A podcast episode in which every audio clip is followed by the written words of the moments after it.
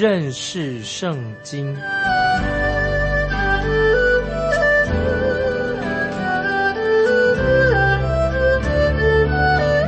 认识上帝的话，把上帝的话带到全世界。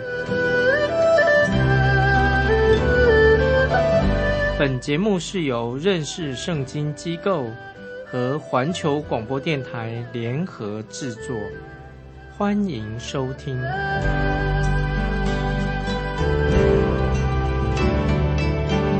亲爱的听众朋友，你好，欢迎收听认识圣经。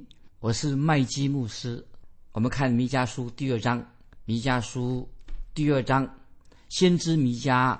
很清楚的描述了以色列百姓的罪行，也说到审判很快的，就是要临到以色列百姓，因为他们沉沦在、沉溺在拜偶像的罪恶当中。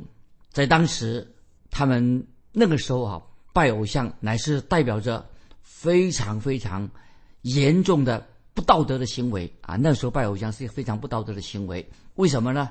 因为那个时候就是妓女，妓女这是那些做妓女的，他们工资的来源。那么他们呢，怎么赚妓女？怎么赚钱呢？就是在当时那些外邦那个秋坛上面，在秋坛上献祭的时候，他们所付出的费用变成妓女的工资。所以当时啊，那些妓女卖淫的那些女人变成什么？那些宗教。资金收入的来来源，那么这些卖淫人得到钱，也是当时的拜偶像的那个秋坛啊，秋坛就是拜偶像献祭所用的啊，要付费用，是那个那时候的所谓的宗教，他们收入来源，因为他们把那个卖淫，当时那个时代是把那个女人卖淫跟拜偶像的事情啊联合在一起，听众朋友，这实在是太悲哀的，所以听众朋友。离开了真神，就是变成这样拜偶像，跟奸淫卖淫的事情连在一起。所以，听众朋友，我们可以看得到，今天会不会也有相同的状况，也发生在今天的异教徒当中啊？一天离开基督教、不信基督教的人呢，他们在一种仪式，一种今天有一种仪式拜撒旦，在拜撒旦、魔鬼撒旦那种宗教仪式当中，也掺杂了什么？那些很邪淫的行为，所以听众朋友，今天可以说，在这个时代里面，这些异教的拜偶像的这些迷信，跟弥迦时代那个拜偶像的状况的仪式啊，可能也有密切的关系。都是什么？那拜偶像，那跟那个淫乱，跟那个卖淫淫乱，跟拜偶像之间呢，在这个拜偶像之间，他们互相有关系，也占了很重要的地位。所以这里，听众朋友，我们知道很明显的。这些行为拜偶像啊，这是淫乱，牵涉在拜偶像里面是违背了啊神很清楚的四条诫命啊，是违背了神的诫命。所以听众朋友，我们要晓晓得性犯罪啊，这是这是犯奸淫的罪，跟拜偶像很奇怪，在古代那些异端当中啊，总是连在一起的，这样会破坏了一个神所设计的家庭，也破坏了。男人跟女人正常的婚姻啊，那些美好的关系，因此也破坏了。所以，听众朋友，我们基督徒啊，在婚姻关系里面，这些男女关系、性关系，可以是按照神的旨意，是一个很甜蜜的，是很宝贵的。但是，当把这个性性关系脱离了婚姻关系以后，假借这些宗教的名义啊，或者说假借什么新道德的名义啊，认为说可以非法啊，这可以接受这个所谓的。非法婚外情这些性行为，就证明了这个国家这种国家在古代现在一定开始啊，因为它破坏婚姻呢，一定这个国家会衰败，慢慢的走向灭亡之路。所以，朋友我们要警醒，现代啊，也就是非法的婚外情的行为啊，说所谓新道德、假借宗教的名义这些败坏道德的事情，会让国家走向灭亡之路。所以，弥迦先知这个第二章。告诉我们，先知很清楚的谴责，就是这样说到。第一个是谴责人跟人之间彼此的斗争啊，人跟人之间在斗，那么这是一个造成人类堕落的原因。所以我们读弥迦书第一章的时候，已经指出他们犯什么罪呢？他们就是第一个，他们先破坏神跟人之间的关系，神人的关系已经破坏了，所以听众朋友，我们就看出来了，当一个人跟神之间呢、没有正常的关系的时候，就会引起什么？人跟人之间呢、又会出差错的，因为人人跟神之间不和好，所以人就会怎么？人跟人就斗，彼此就互斗了。所以当一个人悔改归向神，跟神有正常的关系的时候，很自然的，那么他跟别人就会建立一个很和睦的关系。当一个人跟神之间出了问题的时候啊，其实你跟人别人之间啊，你就会开始在斗争了啊，也出了问题了。所以我们看弥迦书第二章的内容啊，虽然很严厉，但是给我们很重要的教训。弥迦书第二章的内容是什么呢？虽然很严肃，但是也是圣经当中很重要的一章，就是指明了当一个国家犯罪，一个有罪的国家，一定会导致这个国家要被毁灭啊！一个败坏的国家，将来他一定会被神审判，会毁灭。所以今天我们是神的百姓，成为一个基督徒，所以为了我们的家庭的好处，为了国家的好处，所以我们必须要很注意的看看、聆听弥迦先知他给我们的提醒。现在我们来看弥迦书第二章第一节，弥迦书第二章第一节：祸灾那些在床上图谋罪孽、造作奸恶的，天一发亮，因手有能力就行出来。哇，这个好可怕！就是天一亮做什么？开始做坏事情了。这个经文就指出什么呢？讲特别讲到那些非法的奸淫的事情。当然，主要还是斥责。除了这个之外，还有其他种种的罪恶。所以讲到当时的以色列百姓，他们晚上睡觉的时候，他并没有真正睡着，因为为什么？他们在躺在床上啊，就是胡思乱想、图谋邪恶的事情。也许他们可能已经正在参与某些邪恶的行为。我曾经遇到一个人啊，一个人啊，遇到这样的事情啊，有一个妻子就向我抱怨啊，因为这个做妻子向我抱怨说，说她丈夫啊回到家里面的时候啊。他没有好好的就回家帮忙做家事，对待对待太太很好。哎，他把那个上班的时候那个工作啊，他没有留在办公室，他把那个上班工作那个带回家里面去了。所以晚上这个丈夫上床的时候，那这个丈夫在干什么？上床睡觉，他不睡觉，在床上啊就胡思乱想，想到啊啊明天又该怎么去做。所以难怪他的妻子想要告诉我说，他想跟他离婚，因为那个丈夫哈。他白天不晓得这个行为不轨，晚上也不好好睡觉，那么所以妻子要提出离婚。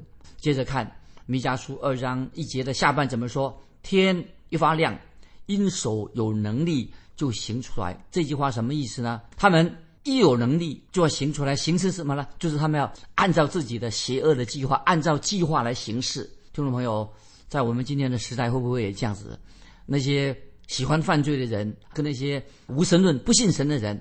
啊，看起来好像他们很成功，好像他们这些人好像不信神的人，这些罪人呐，好像他们一帆风顺啊，一帆风顺，而且他们步步高升，好像他们是，好像今天那些不信主的人，好像那个不敬畏神的人，他们的手中啊有很多的钱，好像他们认为说金钱就是代表权力，那些不信主人呐，似乎可以为非作歹啊，他以为说他们有钱了，他们有财富了，就可以为所欲为，所以。今天听众朋友，我们也可以看得到啊，就是啊许多的问题，很多问题发生出生者出在哪里的根源是在于什么，就是在于权力的斗争，在于什么无法无天，这个权力落在那些无法无天的手中。那么这是我们看到北国以色列亡国的原因。为什么？因为这些掌握权力的人，他们变成无法无天的人，所以北国后来就亡国了。所以就像以前啊，先前我们已经说过的。弥迦先知对当时的北国以色列那当权者弥迦先知提出警告，所以听众朋友，当我们读历史的时候啊，我们也许我们读历史历史记载的时候啊，常常说到一个原因什么？我原来国家很强，为什么它败坏的原因什么呢？就是在历史上告诉我们说，一个国家败亡的原因、堕落的原因是什么呢？就是他们这些。当权者啊，他们贪恋财富，他们贪恋权力，少数少数人控制的财富，少数人控制的权力，这些是不敬畏神的人。当这些落在财富、权力落在这少数人的手中的时候啊，记得听众朋友，神就要开始施行审判了。如果他们不悔改，神就要对他们施行审判。所以先知弥迦那个时代，因为北国以色列，那他们的特色是什么？北国以色列变什么？就是行恶、行恶、贪财。所以他们整天一天二十四小时所想的什么，都是他们主要所想的，就要弥迦先知所说的，他们就是要想脑袋所想的是犯罪啊。接下来我们看弥迦书第二章第二节，他们想什么？二章二节说，他们贪图田地就占据，贪图房屋便夺取，他们欺压人，霸占房屋和产业。你看这个什么心态呀？这些北国以色列这个国家这些百姓，他们什么贪图田地？就占据这里有一个有一方面，我们举一个例子，就是当时以色列王亚哈跟耶喜别一个好的例子啊。这个记载在列王记上第二十一章啊，列王记上二十一章记载什么事情呢？就是亚哈王他贪图拿伯的葡萄园啊，这个祭祀大家记得吗？亚哈王跟耶喜别啊，他们对拿伯葡萄园的事情，亚哈王就像什么？他的心地啊，好像被宠坏一样，贪心。他执意啊，他硬要拿到拿伯这个人的葡萄园。虽然他没有亲自插手去夺取葡萄园，可是他的妻子很邪恶，也许别啊，他是一个很邪恶的啊这个妻子，他就采取行动，立刻图谋把拿伯啊把他除掉，夺取了拿伯的葡萄园啊。所以听众朋友，这是一个一个很好的例子啊，这是不敬畏神的以色列王亚哈跟耶西别的例子。所以听众朋友。会不会啊？有些掌权者，他们脑袋在想什么？有权有势的人，他脑袋他要做领导，到底他想什么？他想什么？可能他的手下啊，那在部下就会去按照这个领导所想的去做。所以有钱人他就什么？就贪求啊！就有钱人他越希望钱越多，他会贪贪求别人的田地。所以因为他们有权利，他们又有钱又有权，所以他们就开始啊为非作歹的。所以听众朋友。在我们今天的社会里面，会不会也有一些有钱人、有权利的人也做这些为非作歹的事情？啊，我们看到今天啊，在竞争、商业的竞争，小公司公司很小，做小生意的没有很多的机会赚钱，能够养活啊养活家庭。那为什么呢？大公司有权有势的大公司掌握了所有的资源，掌握了所有的经营权，这那这样就很容易什么？很快的，因为他们可以赚大钱，所以。今天我们现在这个社会会不会有人说啊？我们要多赚一些钱，得利得到好意好处，是不是就等于这个人心里面呢很贪婪？所以当时美国以色列的百姓，那么这些当为政者，他们的重大的恶恶行啊，就是他们非常的贪婪。所以我自己有时不太明白啊，为什么一个啊很富有的人，生活已经过得很好的，为什么他还是整天在想钱呢？希望说。啊，有了钱以后，他希望说更有钱。有时我自己也这样想啊，哎呀，如果卖鸡啊，我自己啊有这么多的钱呐，那么我想有了这个钱之后啊，我就不会再想要更多了。可是听众朋友，我们小心哦。可是当一个人他赚了一百万以后，钱很多，已经有了一百万了，他不会停止的，他就会怎么就想赚到两百万。有了两百万之后呢，他就怎么样，还想赚更多，让他吃不下。也睡不着，为什么脑筋在怎么样啊？整天在沉溺在什么贪财？他继续说想要得的更多，那么认为说啊，钱越多越好，我需要赚的更多的钱。有钱人把穷人的钱都赚去了嘛，穷人当然越来越穷了。那么就是说，讲到这个人心的这个光景，这个人的心态。所以这个时候，先知弥迦对这种情况，弥迦就要说语言了，知道？听众朋友们注意，为什么当代弥迦的时代？恶人为什么他就开始贪图别人的房产、田地，贪图别人的房子？那么他们不是用正当的手段，他们用暴力夺取他们所要的田地跟房子。所以这里很清楚的，神告诉我们在读圣经的时候啊，神不但是把应许之地给了以色列百姓，神也应许说把以色列百姓带到应许之地。到了应许之地以后，他们要做什么呢？那么神按照。啊，他的心意就分配给每一个支派，然后每一个支派他们也要特别怎么样呢？就把那个地变成他们的产业，那块地就成为不同支派的十二个支派分好了，这给他们做产业。然后呢，神就设立一些律法啊，设一些规定。那么这个一个很好的规定，给那些应许之地神的百姓的，他们说让这些人所他有的土地，所所有神给他们的赐给他们的土地，不会永远失失去他的土地。所以他们呢有一个特别规定，在喜年的时候啊，听众朋友在旧约说，在喜年的时候，那么就是每每五十年会有一次叫做喜年。喜年到来的时候呢，所有被抵押的做生意或者田地啊失败的被抵押的地图啊，都要撤销。意思就是说要要把那个原来神所赐给他们土地啊，可以收回。所有在喜年的时间到来的时候啊，所以他们要把这个土地。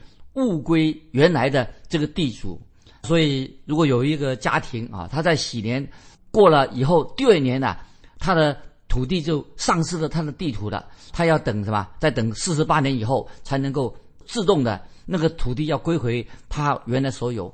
为什么要等这么久呢？那么也许有人等不耐烦了啊，他等不及了。但是五十年一次的喜年，土地要归回原来的这个地主。为什么呢？因为神已经定下这些律法，为了什么缘故呢？就是要保护穷苦人的意思，保护穷人啊！这是神的心意，神的心意永远在那穷人那边保护穷人。但是，可是那些有钱人呢？他们常常规避啊，逃避这些法律找法律的漏洞啊！所以我们看圣经，整本圣经可以看到，神一直是基督教的神，永远是站在。穷人的这一边啊，神要帮助穷人，赐赐福给穷人。那么就像亚伯拉罕，亚伯拉罕林肯，美国有个总统啊，亚伯拉罕林肯，他是一个基督徒，他自己这样说：他神一定很爱穷人，因为神造了这么多的穷人，为什么呢？因为神很爱穷人，所以造了这么多的穷人。其实就是叫叫那些有钱人呐，应该怎么样啊？要有责任帮助穷人。主耶稣自己。他也是在世上的时候，他也曾经过过过一个贫苦的日子。接下来我们继续看啊，《弥迦书》第二章第三节，注意这每一节经文啊，对我们听众朋友都很重要。《弥迦书》二章三节怎么说呢？所以耶和华如此说：“我筹划灾祸降雨自足，这祸在你们的景象上不能解脱，你们也不能昂首而行。”因为这十事是恶的，注意这些经文啊。他说他们也不能够昂首而行，因为这十事是恶的。那这些经文啊，听众注意很有意义。这里神很清楚，神说明了我要责备你们，因为你们躺在床上的时候啊，整天图谋这些邪恶的事情，脑筋不都是想好都想坏的事情。那么现在神说，他说我要把灾祸，神正要。把筹划、把灾祸降在这些邪恶的人身上，听众朋友，到底这节经文什么意思呢？难道神真的要降灾祸在恶人身上吗？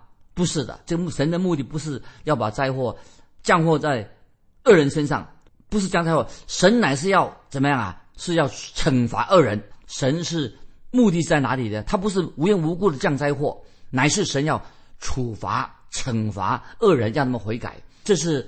一个很合理的，但是这些恶人、这些不敬畏神的人，从他们看见，那神为什么要惩罚我呢？钱是我的，所以他们对于神的惩罚啊、审判，他们不喜欢。他们说这是不对的，神为什么要惩罚我们这些有钱人呢？今天会不会有些基督徒啊，有有偶尔心里面有抱怨？抱怨，有时基督徒不晓得听众朋友有没有会抱怨神说：“哎，神为什么让这个事情啊发生在他们自己身上？他们遇到痛苦的时候，他说神为什么让这个事情发生在我们身上呢？”换句话说，他们的意思是什么呢？就是说神怎么可以把灾祸降在我们基督徒身上呢？但是神其实目的在哪里？要警告：如果他们继续犯罪，如果我们继续犯罪，那么神就要用审判来阻止人继续犯罪。这个就是神审判的目的，阻止人继续犯罪。所以在这里，其实神对以色列百姓说：“北国以色列说，我筹划灾祸要降雨自足，这祸在你们的景象上不能解脱。”意思是说，神把这个锁链就是捆绑，要放在这些北国以色列百姓身上。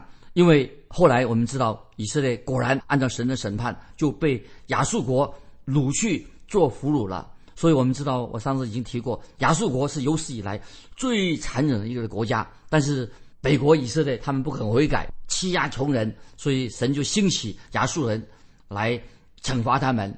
那么神还说的更清楚，怎么说呢？刚才我们读那个经文说，你们也不能昂首而行，因为这十事是恶的。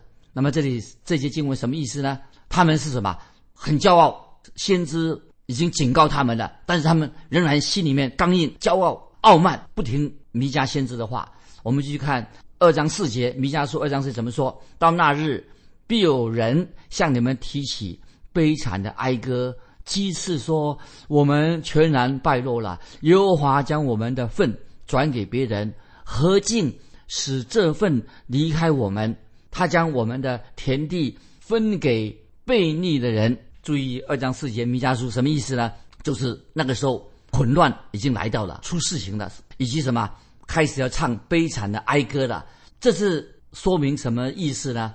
当然，这是一种很特别的说说法，悲惨的哀歌这个说法啊。所以先知弥迦所说的话，那么要把它翻译翻译出来很不容易啊。我们看下面啊，就是意思说。这个翻意思是说，就是这些以色北国以色列百姓啊，连一点盼望也没有了。所以在我们看弥迦书二章四节下半怎么说呢？我们全然败落的意思吧，就是说我们，因为我们犯罪了啊，没有听耶和华的话的话，我们全然败落了，我们没有盼望的啊。我们继续看第五节，弥迦书二章五节，所以在耶和华会中。你必没有人研究拉准绳，这些经文不好解释啊，有不同的解释。其实没有人研究拉准绳什么意思啊？意思就是说，在那个地方不会再有人敬畏神了，就是这个意思，表示他们已经远离神了。好，我们继续看第六、第七节，弥迦书第二章第六、第七节，他们说：你们不可说预言，不可向这些人说预言，不住的。羞辱我们，雅各家啊，岂可说耶和华的心不忍耐吗？这些事是他所行的吗？我耶和华的言语，岂不是与行动正直的人有益吗？这些事是他所行的吗？我耶和华的言语，岂不是与行动正直的人有益吗？听懂没有？这两节经文听懂没有？我要做一个解释。他们说啊，我再念一遍《名家书》二章六七节。他们说：你们不可说预言，不可向这些人说预言，不住地羞辱我们雅各家，岂可说耶和华的心不忍耐吗？这件事是他所行的吗？我耶和华的言语岂不是与行动正直的人有益吗？听懂没有？这段时间其实神已经停止向北国以色列说预言了。那么为什么原因呢？因为百姓。根本不肯听从神的话，所以神就停止，不再向他们说话了，让他们什么？就让他们空洞，就是虚空了，让他们他们的灵命也是很空洞的。我们看第七节怎么说？二章七节说：“这些事是他所行的吗？”神就很清楚的告诉他们，神要降灾祸了。也就是说，这个一般说灾祸就要来了，啊就是意思是说，神的因为神的灾判灾祸，神的审判。就是要临到北国以色列的百姓了。我们看二章七节弥迦书怎么说？我耶和华的言语岂不是与行动正直的人有益吗？所以虽然神的警告、神的信息很听起来很严厉，但如果神的百姓愿意悔改、遵守神的话、听神的话、遵守神的话的话，那么听起来这个言语看起来虽然很严厉，但是目的是什么呢？就是。神要让他们悔改归正，虽然这段先知所讲的话很严厉，不像诗篇二十三篇一样，也不像约翰福音十四章让人听起来很快乐，但是神很清楚的要弥迦要以色列北国以色列要听啊神的话。我们继续看第八节，弥迦书二章八节。然而近来我的民兴起如仇敌，从那些。